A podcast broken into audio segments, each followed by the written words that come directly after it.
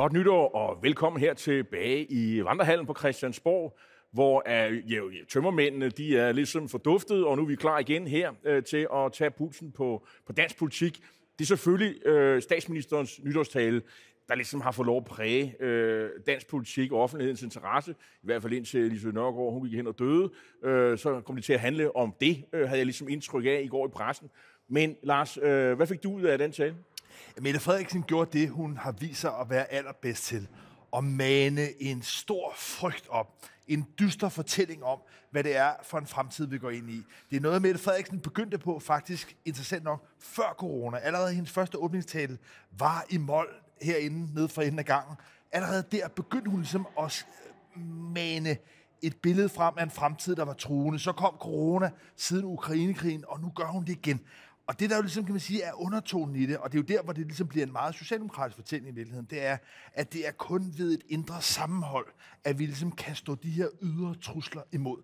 Og det, der egentlig overrasker mig med talen, det var, at den var så klassisk Mette Frederiksen, og den i virkeligheden også havde den her underliggende socialdemokratiske øh, melodi om sam, øh, samfundssind, som hun kaldte det. Og der vil jeg jo måske være lidt overrasket. Så tænk, du sad du, øh, informationspolitisk øh, politisk kommentator, og, og ventede på sådan nogle liberale udmeldinger, der ligesom sagde, nu skal vi så have gjort noget for erhvervslivet, og vi skal have sat skatten ned, og vi skal simpelthen have virketrangen til at blomstre i det her land. Øh, altså nogle, nogle mere borgerlige dagsordner. Dem, dem sad du og ventede på, Ja, og, og, og, og det kom ikke rigtigt. Nej, det er ikke, det er ikke rigtig godt. Og det, der egentlig undrer mig ved det, det er, at man kan sige, hvis du tager det regeringsgrundlag, som jo blev præsenteret øh, før, før jul, da regeringen blev dannet, ja, så var det jo et regeringsgrundlag, hvor særligt Lars Lykkes, hans reformidéer, men også mange af Venstres mærkesager, i virkeligheden var skrevet ind. Så Mette Frederiksen regerer jo på et langt mere, i hvert fald lilla, øh, politisk program, end hun tidligere øh, stod i spidsen for. Og derfor på en eller anden måde havde jeg haft en forventning om, at hun simpelthen ville kalibrere sin fortælling en lille bit smule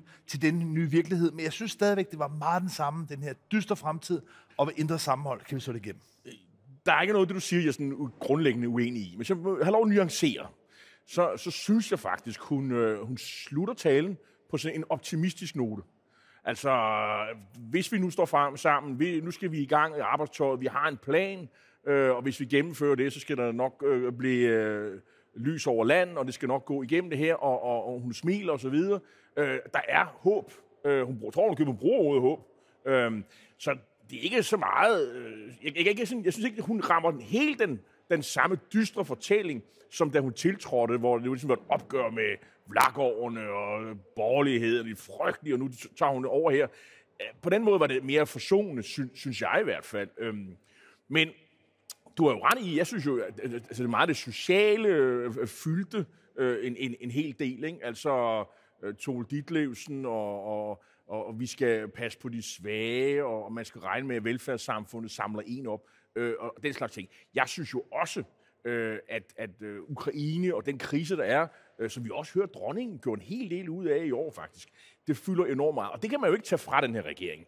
At det, er jo, det er jo i hvert fald en krise, en krig lige uden for vores gadedør. Vi bruger, sender, jeg ved ikke hvor mange 100 millioner afsted. Øh, her før jul røg 300 millioner afsted til Ukraine øh, i, i hjælp. Øh, øh, man kan jo ikke tage fra regeringen. Det der er en krise, der er til at tage fat på. Oven i det, så kommer så øh, inflation. Øh, så har vi øh, klimakrisen. Vi har energiforsyningen. Øh, og så har vi unges trivsel alt, hvad der ligesom lugter af en krise, op på. Men Lars, det er jo også det, der er hele grunden til, at hun er gået i regering med Jacob Ellemann og Lars Løkke.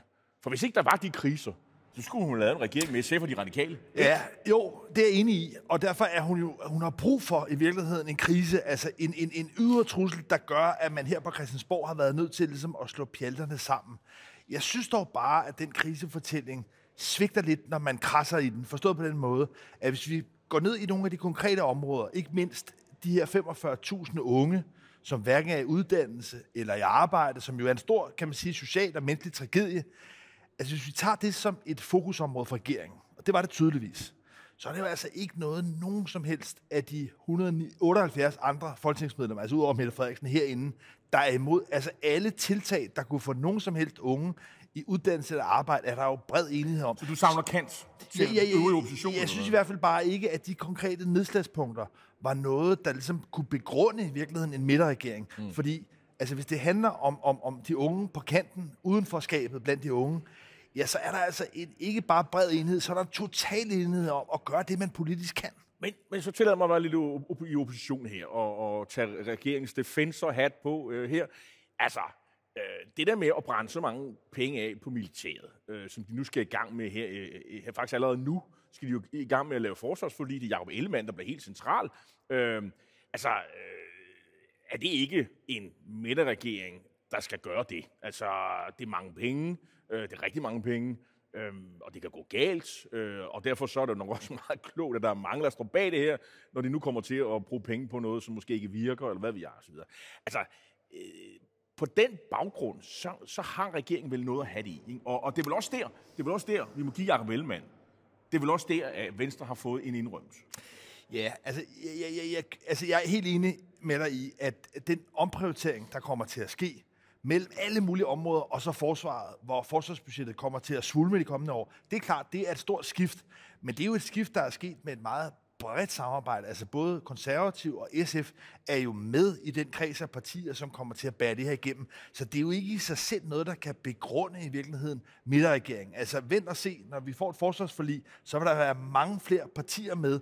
Og på den måde er der jo også her en meget, meget bred enighed om den oprustning, og det, at man skal op på de 2% af Men BNP. Ellemann har jo selv sagt, at det var, jo- det var en armlægning om at få fremrykket de her forsvarsinvesteringer fra 2033, som det var tidligere, og til, til, til 2030, hvor man altså når op på de her 2% øh, af BNP. Øh, og man må da håbe, at BNP ikke vokser alt for meget, fordi så bliver, du ved, tæller og nævner, så skal man faktisk ud til at finde endnu flere penge. Øh, altså, forsvaret vil jo selvfølgelig øh, øh, øh, være, være lykkelig, men, men altså, det kan hurtigt gå galt, ikke? Øh, og hvis vi så får økonomisk krise, ja, så bliver det lidt billigere. Jo, men altså, det, det der jo for mig at se bliver den her regerings helt store test, også i fortællingen om behovet for den her midterregering. Altså, om de kan ligesom overbevise folk om, at der er en så stor krise, et stort ydre pres, så det ligesom kan begrunde parlamentarisk, at man er gået sammen. Det er netop det her mærkelige kryds mellem et øget forsvarsbudget og så den her idé om at ville afskaffe en helligdag, stor bededag. Og, og, og, og problemet her er jo, altså, der er jo ikke nogen øh, økonomer, der er jo ikke nogen uden for de her tre partier, som vil sige, at der er nogen sådan logisk indre sammenhæng mellem et højere forsvarsbudget og så det at ville afskaffe en, en helligdag. Lad du mærke til, øh, hvad hun sagde om øh, netop Stor Bededag. Hun sagde, at hun hørte godt, at der var mange, der øh, synes, det var en dårlig idé. Ser du det som begyndelsen til en indrømmelse? Øh, eller hvad? Nej, det gør jeg ikke. Øh, jeg ser det så selv som udtryk for, at øh, Mette Frederiksen heller ikke lever fuldstændig afsondret for, for resten af samfundet. Og det er klart, at det her det er noget af, af det, der har øh, altså, fået kritik. Jeg tror også, man vil bruge det lidt som en lynafleder, fordi der vil komme mange flere reformer. Nu vil man på en eller anden måde altså, ligesom lade kritikken mod regeringen samle sig omkring det. Og det tjener i virkeligheden det formål at skabe den her nødvendighed, altså den her situation, hvor der er en masse små partier, som er utilfredse, som ikke vil være med til noget, og så kan de store, stolte partier i midten så træffe nogle såkaldte ansvarlige beslutninger. Så på den måde tror jeg egentlig, at det bekommer både Mette Frederiksen, Lars Lykke og Jacob Ellemann meget godt, at der er noget virak omkring afskaffelsen af den her... Øh, Du mener simpelthen, det tager opmærksomhed fra alt muligt andet, der kunne være lidt mere spændende ja, ja, fordi jeg Og, tror og, og hvor folk kunne også kunne være sure. Ja, altså hvis du for eksempel tager øh, nogle af de ret vidtgående ændringer, der er lagt op til uddannelsessystemet, hvor man vil skære et år af universitetsuddannelserne, at man også vil øh, mindske SU'en, det er noget, der altså meget let, fordi det egentlig er en mere vidtgående ændring, vi kunne komme til, tror jeg også på et senere tidspunkt, og skabe noget mere ravage. Men det er, jo, det, er jo kun de, det er jo kun de radikale og de røde partier, der er sure over det. Borgerlige, de køber jo ind på den dagsorden. Ja, ja, men jeg tror bare, at der dels skal være en masse unge mennesker og en masse af de øh, virksomheder i Danmark, som også socialt øh, lever af at kunne rekruttere højkvalificeret arbejds... Så længe de stemmer rødt, så, så, så er det jo fint nok. Jo, jo, så, løber de ikke, så længe de ikke løber, løber over og stemmer på de blå igen, så, så passer pengene jo. Ja, men prøv jeg, For snakker, Frederiksen, jeg, jeg, jeg snakker ikke om, at det her vil udløse en parlamentarisk krise, eller kan man sige, få regeringen til at falde. Nej, nu snakker jeg bare mere om, hvad er det for nogle modstandspunkter, der vil være i regeringspolitik. Og der tror jeg, at nogle af de reformer, der vil komme også senere hen, blandt andet på uddannelsesområdet på SU, det er noget af det, der vil generere, kan man sige, stor friktion, stor modstand. Men i første omgang, der handler det altså om den her øh, helligdag. Og der tror jeg, at det vil kunne blive vanskeligt for regeringen faktisk at bære igennem den her fortælling, den her sådan lidt JFK, altså øh, John F. Kennedy-inspirerede formulering, Mette Frederiksen havde Måne, om, måneprojektet, månelandingsprojektet. Ja, det var sådan, altså, altså det, det var ligesom øh, JFK's øh, reference til, at man ikke skulle spørge, hvad man ligesom kunne få af landet, men at man skulle spørge, hvad man selv kunne gøre.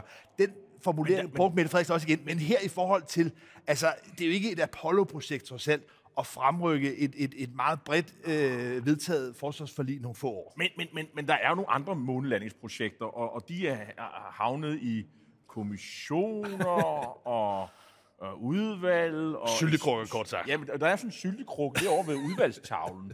Den øh, onde maler Rasmus øh, Larsen, som rendte rundt her i 1920 og skrev sådan nogle fønord her. Han, han blandede netop sådan en syltekrukke, hvor der er sådan en æderkop, der kravler rundt. Det vil sige, der, der er ikke, den er ikke blevet åbnet i meget lang tid, den syltekrukke.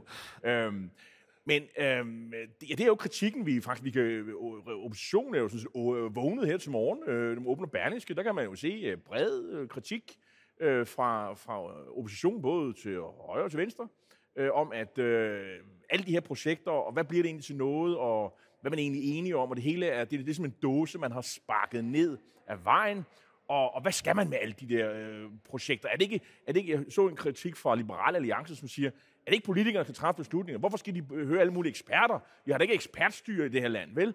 Øh, på mange måder en berettiget kritik, også en lidt nem kritik. Øh, jeg tror også, at mange vil forstå, det er nok meget fornuftigt at have noget mere viden ind. Men det er jo allerede afsløret, at øh, SVM-regeringen, da de forhandlede på Marienborg og, og herover hos statsministeren på hendes kontor, var uenige om mange af de her ting. Øh, blandt andet, hvad skulle der ske med sundhedsvæsenet? Skulle man nedlægge regionerne? Skulle man formindske regionerne? Og mange andre ting.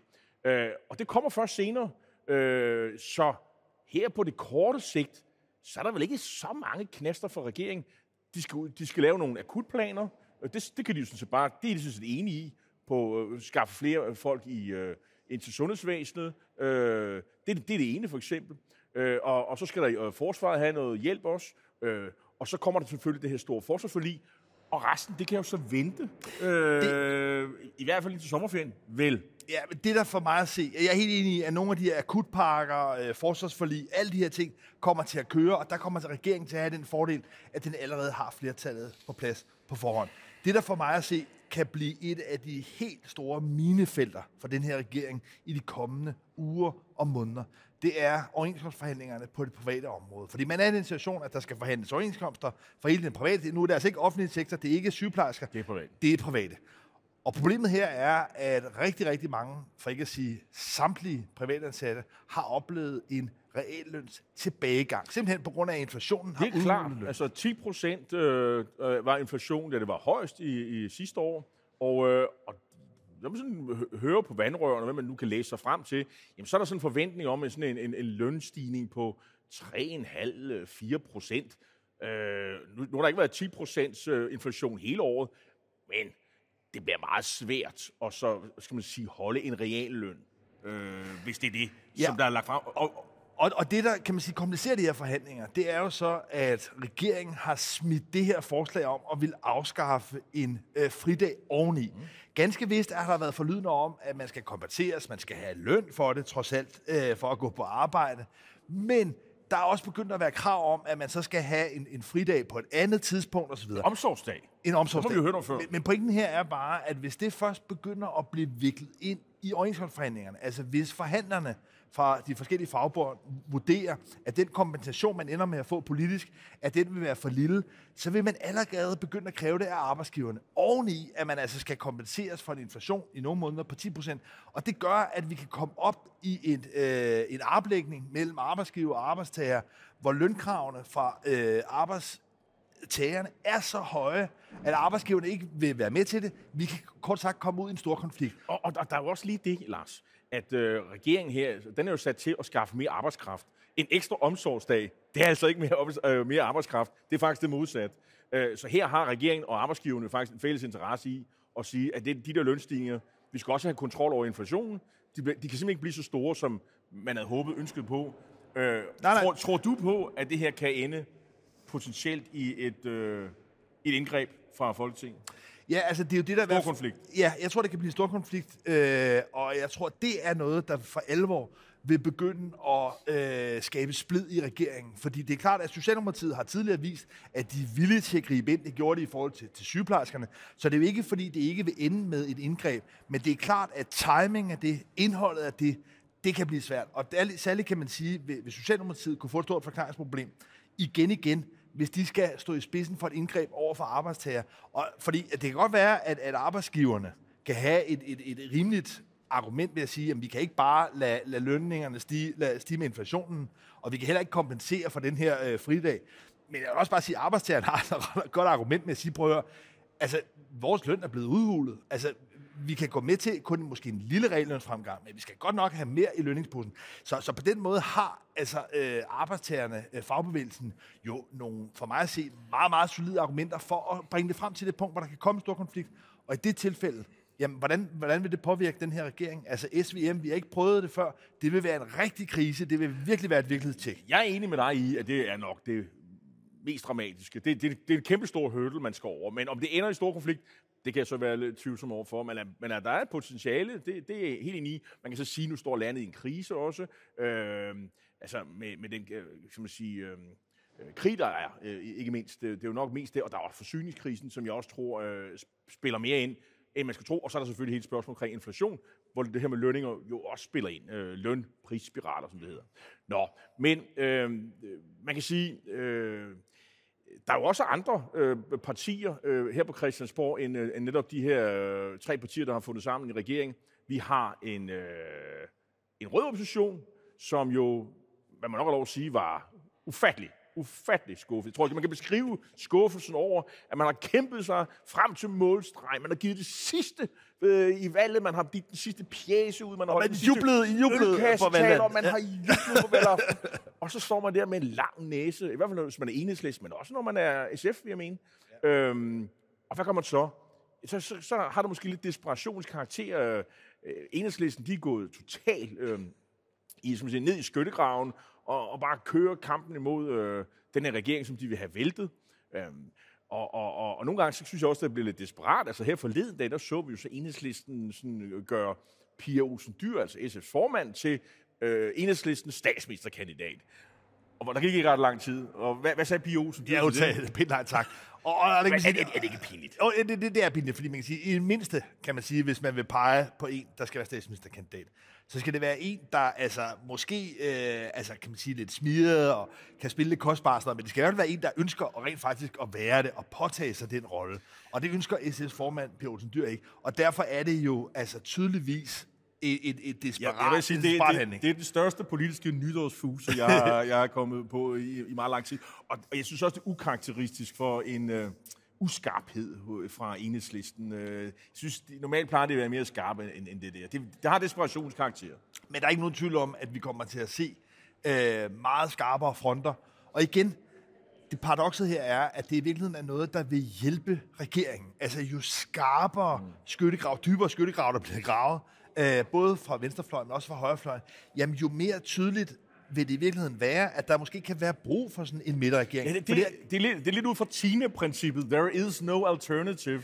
Altså, man kan i hvert fald ikke se det til venstre. Nej, og, altså, og, og, og, og, til højre, er der er alternativet næ- ja, for, nemmere at få øje på det?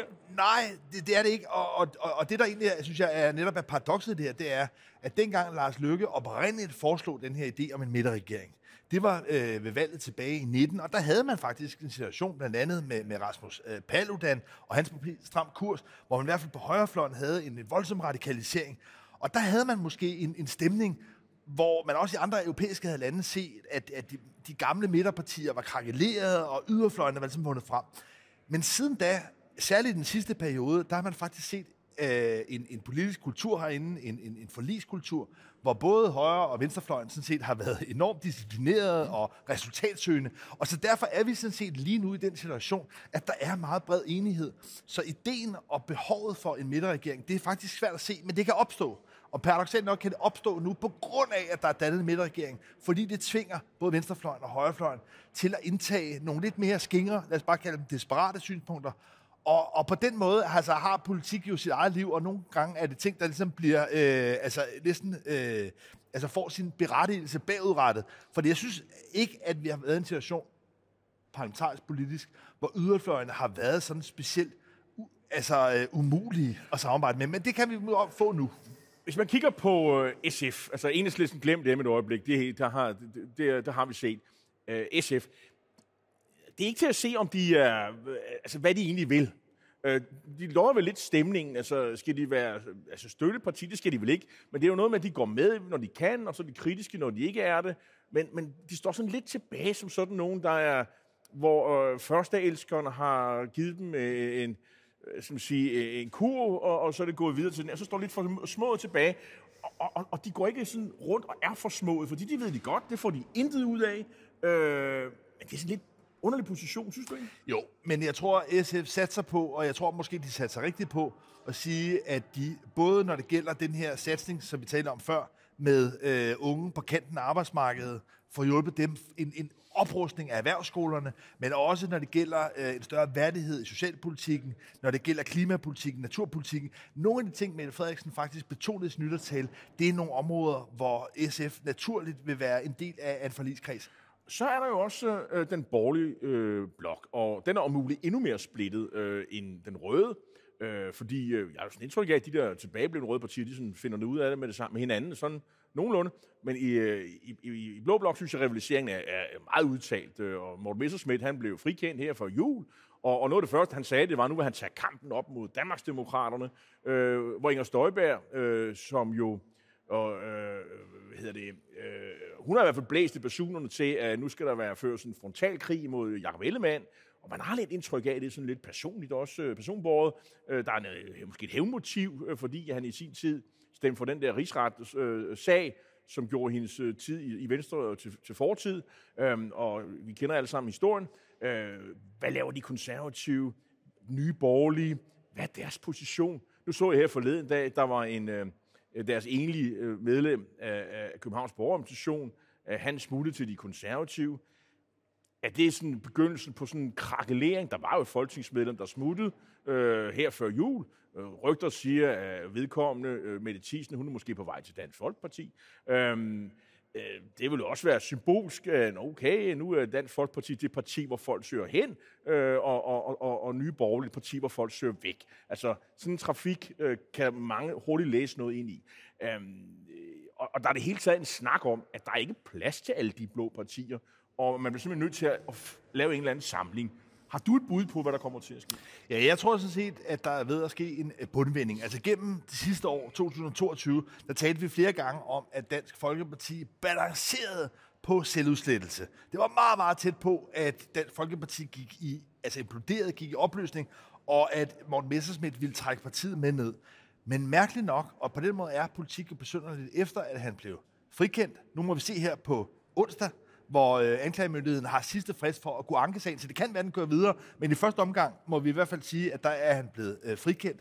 Og det har på en eller anden måde skabt en ny dynamik, hvor det ser ud til, at Dansk Folkeparti kan være på vej tilbage. Jeg vil i hvert fald spå, at i løbet af 23, ja, der vil Dansk Folkeparti vokse, og det skyldes også Ja, nej, der er skyldes blandt andet det kort, at, at, at øh, som flere har peget på, at, at øh, Christian Tusinddal har givet ham sådan en, en, en vuggegave. Sikkert, sikkert ikke øh, øh, altså, på, på, forstået på den måde, at Dansk Folkeparti er jo med i en hulsbunke forlig, hvor at, øh, øh DF jo har vetoret, det vil sige Morten Messersmith har vetoret.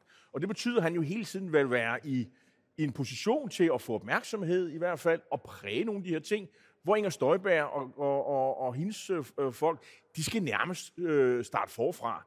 Og man skal vel ikke være... Altså, hvis, hvis Inger Støjberg ligesom forestiller sig, at hun ligesom kan sparke døre ind og skabe ravage og dårlig stemning og være i, i struben på Ellemann og Lykke, eller hvem hun har tænkt sig at gøre på vil man så være villig til at tage hende og, og Danmarksdemokraterne ind i forligene? Det kan man jo tvivle på.